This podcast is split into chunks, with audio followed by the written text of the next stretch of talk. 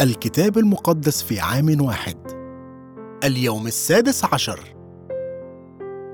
فضلة القلب.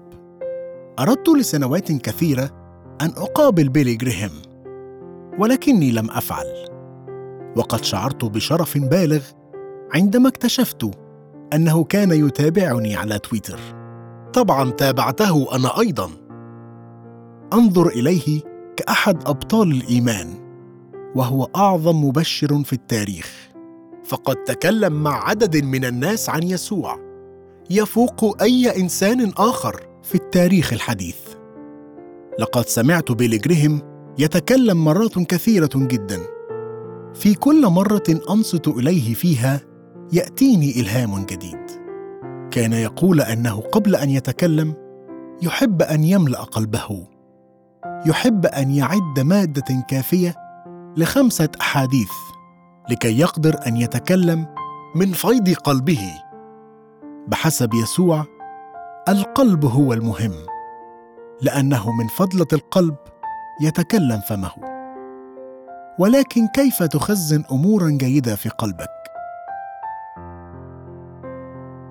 الأمثال الأصحاح الثاني من عدد واحد إلى عدد أحد عشر. يا ابني إن قبلت كلامي وخبأت وصاياي عندك حتى تميل أذنك إلى الحكمة وتعطف قلبك على الفهم. إن دعوت المعرفة ورفعت صوتك إلى الفهم إن طلبتها كالفضة وبحثت عنها كالكنوز فحينئذ تفهم مخافة الرب وتجد معرفة الله. لأن الرب يعطي حكمة من فمه المعرفة والفهم يذخر معونة للمستقيمين. هو مجن للسالكين بالكمال. لنصر مسالك الحق وحفظ طريق أتقيائه. حينئذ تفهم العدل والحق والاستقامة. كل سبيل صالح. إذا دخلت الحكمة قلبك ولذت المعرفة لنفسك فالعقل يحفظك والفهم ينصرك. خزن كلمة الله في قلبك. هل تشتاق لأن تعرف الله بصورة أفضل؟ هل تحب أن تكون أكثر حكمة؟ أكثر مهارة وأن تكون لديك معرفة وفهما أكثر أود أن أشجعك حتى تكون لديك عادة قراءة كلمة الله يوميا.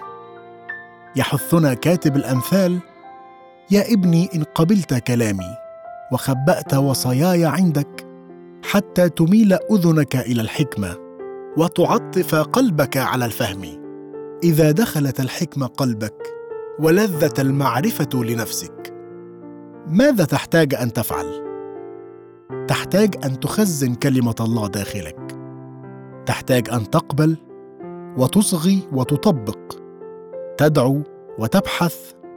تبحث عنها مثل منقب يبحث عن الذهب مثل مغامر يصطاد الكنوز. وهذا يتطلب وقتا والتزاما. خصص وقتا معتادا لقراءة الكتاب المقدس. وضعه في جدولك بصفته أولوية قصوى. بما يعد الله إن فعلت هذا تجد معرفة الله. بسبب شخصية الله نجده يعطي حكمة وفهما نصرة حماية وتوجيها. إنه يعد أن الله يحفظ طريق أتقيائه ولانقاذك من طريق الشرير. ومن الإنسان المتكلم بالأكاذيب. ساعدني يا رب كل يوم. لأقضي وقتا معك. ولأطبق تعليم الكتاب المقدس في حياتي. متى الأصحاح الثاني عشر من عدد واحد وعشرون إلى عدد خمسة وأربعون؟ وعلى اسمه يكون رجاء الأمم. حينئذ أحضر إليه مجنون أعمى وأخرس فشفاه. حتى إن الأعمى الأخرس تكلم وأبصر. فبهت كل الجموع وقالوا ألعل هذا هو ابن داود. أما الفريسيون فلما سمعوا قالوا هذا لا يخرج الشياطين إلا ببعلزبول رئيس الشياطين. فعلم يسوع أفكارهم وقال لهم كل مملكة منقسمة على ذاتها تخرب وكل مدينة أو بيت منقسم على ذاته لا يثبت. فإن كان الشيطان يخرج الشيطان فقد أنقسم على ذاته. فكيف تثبت مملكته؟ وإن كنت أنا ببعلزبول أخرج الشياطين فأبناؤكم بمن يخرجون. لذلك هم يكونون قضاتكم. ولكن إن كنت أنا بروح الله أخرج الشياطين فقد أقبل عليكم ملكوت الله. أم كيف يستطيع أحد أن يدخل بيت القوي وينهب أمتعته؟ إن لم يربط القوي أولا وحينئذ ينهب بيته. من ليس معي فهو علي ومن لا يجمع معي فهو يفرق.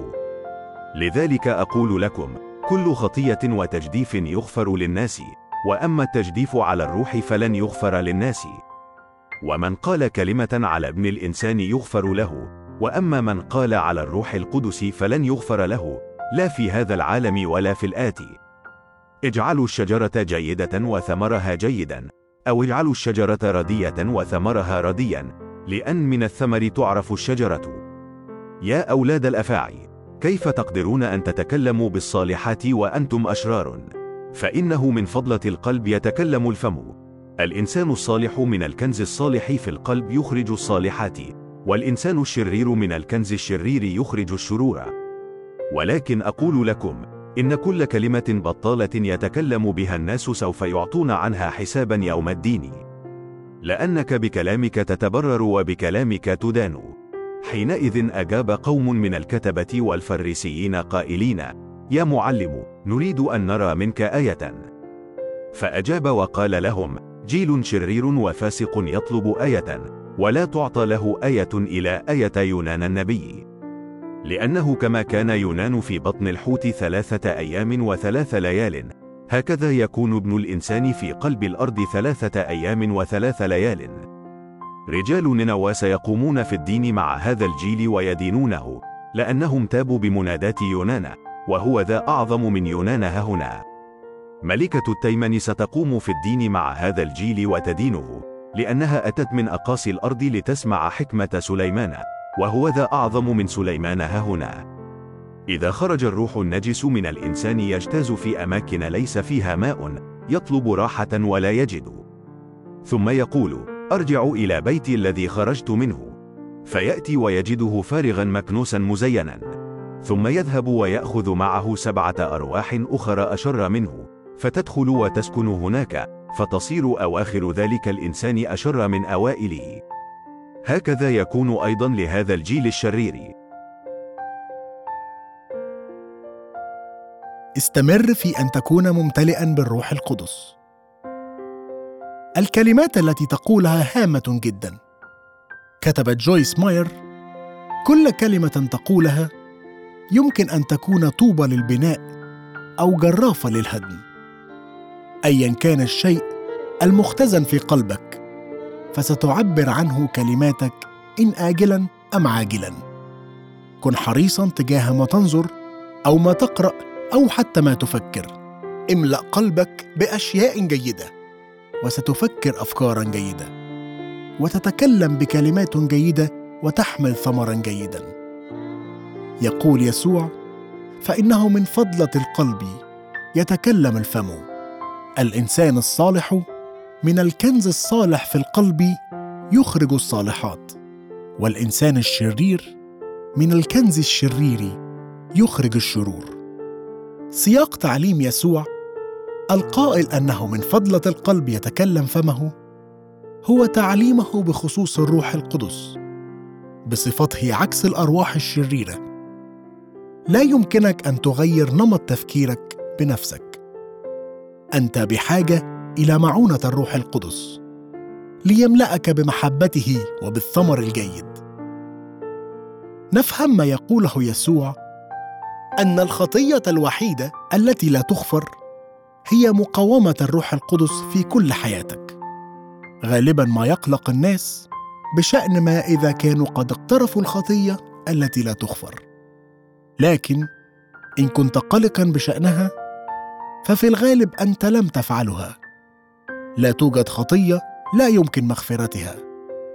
إن تبت وطلبت من الله الغفران الخطية الوحيدة التي لا تغفر هي أن ترفض أن تتوب وتعود للمسيح مقاوما روحه القدوس عبر كل حياتك.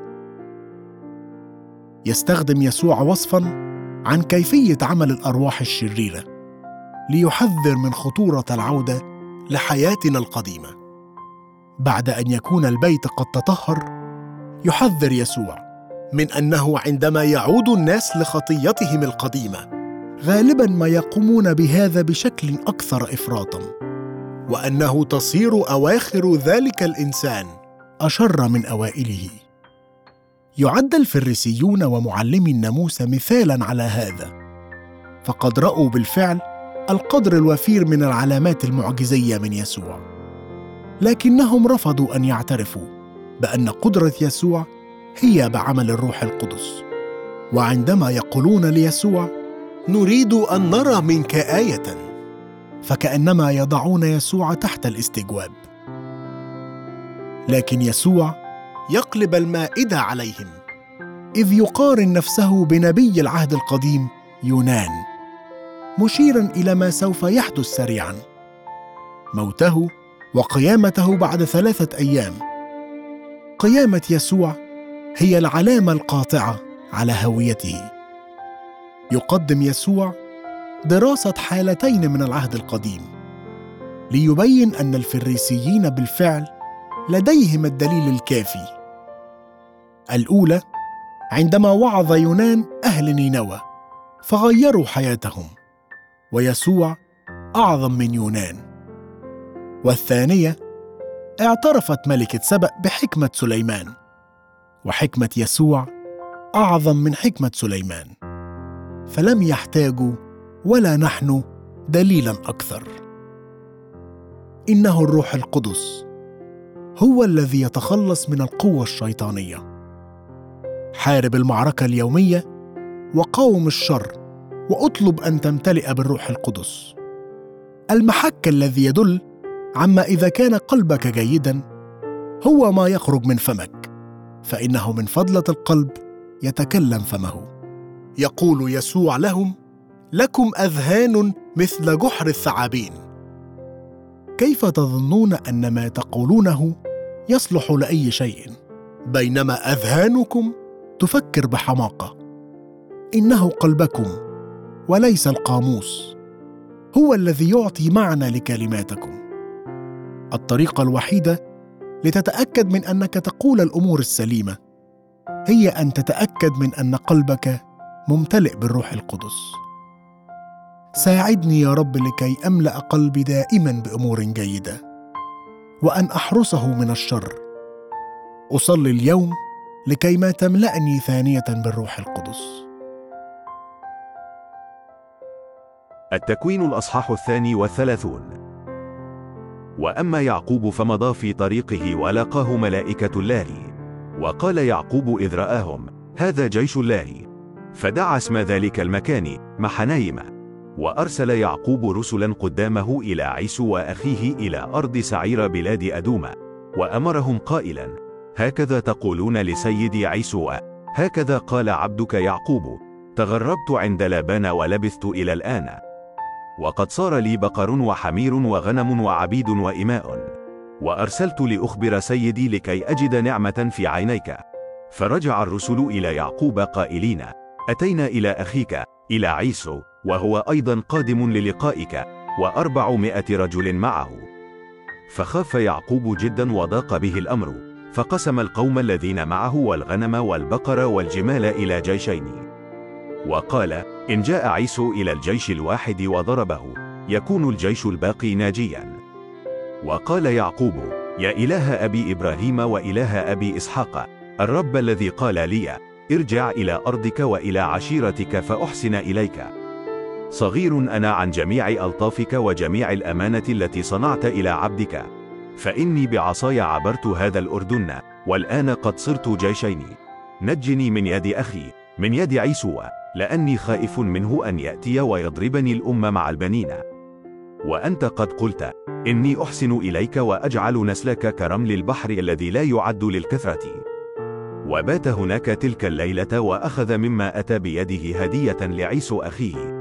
مئتي عنز وعشرين تيسا مئتي نعجة وعشرين كبشا ثلاثين ناقة مرضعة وأولادها أربعين بقرة وعشرة ثيران عشرين أتانا وعشرة حمير. ودفعها إلى يد عبيده قطيعا قطيعا على حدة وقال لعبيده اجتازوا قدامي واجعلوا فسحة بين قطيع وقطيع وأمر الأول قائلا إذا صادفك عيسو أخي وسألك قائلا لمن أنت؟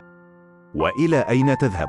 ولمن هذا الذي قدامك؟ تقول لعبدك يعقوب هو هدية مرسلة لسيدي عيسو وها هو أيضا وراءنا وأمر أيضا الثاني والثالث وجميع السائرين وراء القطعان قائلا بمثل هذا الكلام تكلمون عيسو حينما تجدونه وتقولون هو ذا عبدك يعقوب أيضا وراءنا. لأنه قال أستعطف وجهه بالهدية السائرة أمامي وبعد ذلك أنظر وجهه عسى أن يرفع وجهي. فاجتازت الهدية قدامه وأما هو فبات تلك الليلة في المحلة. ثم قام في تلك الليلة وأخذ امرأتيه وجاريتيه وأولاده الأحد عشر وعبر مخاضة يبوقا أخذهم وأجازهم الوادي وأجاز ما كان له. فبقي يعقوب وحده وصارعه إنسان حتى طلوع الفجر. ولما رأى أنه لا يقدر عليه ضرب حق فخذه فانخلع حق فخذ يعقوب في مصارعته معه. وقال أطلقني لأنه قد طلع الفجر. فقال لا أطلقك إن لم تباركني. فقال له ما اسمك؟ فقال يعقوب. فقال لا يدعى اسمك فيما بعد يعقوب بل إسرائيل لأنك جاهدت مع الله والناس وقدرت. وسأل يعقوب وقال أخبرني باسمك. فقال لماذا تسأل عن اسمي؟ وباركه هناك. فدعا يعقوب اسم المكان فنيئيل قائلا لأني نظرت الله وجها لوجه ونجيت نفسي. وأشرقت له الشمس إذ عبر فنوئيل وهو يخمع على فخذه. لذلك لا يأكل بنو إسرائيل عرق النساء الذي على حق الفخذ إلى هذا اليوم لأنه ضرب حق فخذ يعقوب على عرق النساء. التكوين الأصحاح الثالث والثلاثون. ورفع يعقوب عينيه ونظر وإذا عيسو مقبل ومعه أربعمائة رجل فقسم الأولاد على ليئة وعلى راحيل وعلى الجاريتين. ووضع الجاريتين وأولادهما أولا وليئة وأولادها وراءهم وراحيل ويوسف أخيرا. وأما هو فاجتاز قدامهم وسجد إلى الأرض سبع مرات حتى اقترب إلى أخيه. فركض عيسو للقائه وعانقه ووقع على عنقه وقبله وبكيا. ثم رفع عينيه وأبصر النساء والأولاد وقال ما هؤلاء منك؟ فقال الأولاد الذين أنعم الله بهم على عبدك. فاقتربت الجاريتان هما وأولادهما وسجدتا. ثم اقتربت ليئة أيضا وأولادها وسجدوا. وبعد ذلك اقترب يوسف وراحيل وسجدا. فقال ماذا منك كل هذا الجيش الذي صادفته؟ فقال لأجد نعمة في عيني سيدي. فقال عيسو لي كثير يا أخي. ليكن لك الذي لك. فقال يعقوب لا. إن وجدت نعمة في عينيك تأخذ هديتي من يدي. لأني رأيت وجهك كما يرى وجه الله فرضيت علي. خذ بركتي التي أتي بها إليك لأن الله قد أنعم علي ولي كل شيء. وألح عليه فأخذ. ثم قال لنرحل ونذهب وأذهب أنا قدامك. فقال له سيدي عالم أن الأولاد رخصة والغنم والبقر التي عندي مرضعة. فإن استكدها يوما واحدا ماتت كل الغنم. ليجتز سيدي قدام عبده. وأنا أستاق على مهلي في إثر الأملاك التي قدامي وفي إثر الأولاد حتى أجيء إلى سيدي إلى سعيرة. فقال عيسو أترك عندك من القوم الذين معي. فقال لماذا؟ دعني أجد نعمة في عيني سيدي. فرجع عيسو ذلك اليوم في طريقه إلى سعير. وأما يعقوب فارتحل إلى سكوت وبنى لنفسه بيتا وصنع لمواشيه مظلات. لذلك دعا اسم المكان سكوت. ثم أتى يعقوب سالما إلى مدينة شكيم التي في أرض كنعان حين جاء من فدان أرام ونزل أمام المدينة وابتاع قطعة الحقل التي نصب فيها خيمته من يد بني حمور أبي شكيم بمئة قسيطة. وأقام هناك مذبحا ودعاه إلى إله إسرائيل. صارع مع الله في الصلاة. هل تواجه خوفا كبيرا أو قلقا شديدا في حياتك؟ واجه يعقوب موقفا مقلقا جدا فقد اختلف بشدة مع أخيه عيسو وخاف لئلا يكون عيسو قد خرج لينال منه. لقد خاف يعقوب جدا وضاق به الأمر. كان يعقوب رجل صلاه بالرغم كل خطاياه إلا أنه كان يعرف الله. لقد اعترف بعدم استحقاقه. صغير أنا عن جميع ألطافك وجميع الأمانة التي صنعت إلى عبدك. لقد صلى وصدق وطالب بوعد الله. نجني من يد أخي من يد عيسو لأني خائف منه أن يأتي ويضربني الأم مع البنين. وأنت قد قلت إني أحسن إليك. وأجعل نسلك كرمل البحر الذي لا يعد للكثرة. وقد استجيبت صلاته بأكثر مما كان يتخيل أيضا. ليست الصلاة دائما امرا مباشر. أحيانا تبدو مثل يعقوب. علينا أن نصارع مع الله. ربما تكون مكلفة من حيث الوقت والطاقة. وهي تتطلب العزيمة. قال يعقوب لله لا أطلقك إن لم تباركني. ولكن قيل لنا نحن أيضا أنه من ذلك الوقت فصاعدا كان يعرج. ربما يكون أقرب مكافئ في العهد الجديد هو شوكة الرسول بولس في الجسد والتي طلب من الله أن يزيلها ثلاث مرات. ضعفاتك أو هشاشتك لا توقف استخدام الله لك. في الواقع غالبا ما يستخدم الله ضعفاتنا أكثر من قوانا. لم يزل الله شوكة بولس من الجسد بل قال له تكفيك نعمتي لأن قوتي في الضعف تكمل. ربما تشعر أن لديك شوكة في الجسد أو تبدو أنك تعرج. قد يكون لديك شيء من الهشاشة أو عجز ما. تقول جاكي بولينجر أنها لا تثق في أي شخص. لا يسير اعرجا. فغالبا من خلال الصعوبات والإحباطات والصراعات يتم تغيير قلوبنا. ونحن نرى تحولا في حياة يعقوب. بعدما صارع مع الله. لقد تغير موقفه من نحو أخيه تماما. بعدما تم تحقيق النصرة في الصلاة بدا كل شيء أنه في مكانه. حدث لم شمل ومصالحة رائعة. فركض عيسو للقائه وعانقه ووقع على عنقه وقبله وبكيا لقد تغير موقفهما تجاه بعضهما تماما. يقول عيسو لي كثير يا أخي ليكن لك الذي لك فيرد يعقوب لا إن وجدت نعمة في عينيك تأخذ هديتي من يدي لأني رأيت وجهك كما يرى وجه الله. فرضيت علي. خذ بركتي التي آتي بها إليك. لأن الله قد أنعم علي ولي كل شيء وألح عليه فأخذ. أشكرك يا رب لأنك إله يستجيب صلواتنا. ساعدنا كيما نصارع في الصلاة مثل يعقوب. أصلي يا رب لكيما تجلب المصالحة في كل علاقاتنا مع إخوتنا وأخواتنا في المسيح وليتكلم فمي من فضلة قلبي. كانت علاقات يعقوب مع أبويه وحميه وأخيه بعيدة جدا عن أن تكون كاملة. ولكن من خلالها كلها نرى محبة وعناية الله بهم. بعدما صارع مع الله في الصلاة نرى تواضعا جديدا في يعقوب. لأول مرة نقرأ عنه أنه يعطي بدلا من أن يأخذ فقط.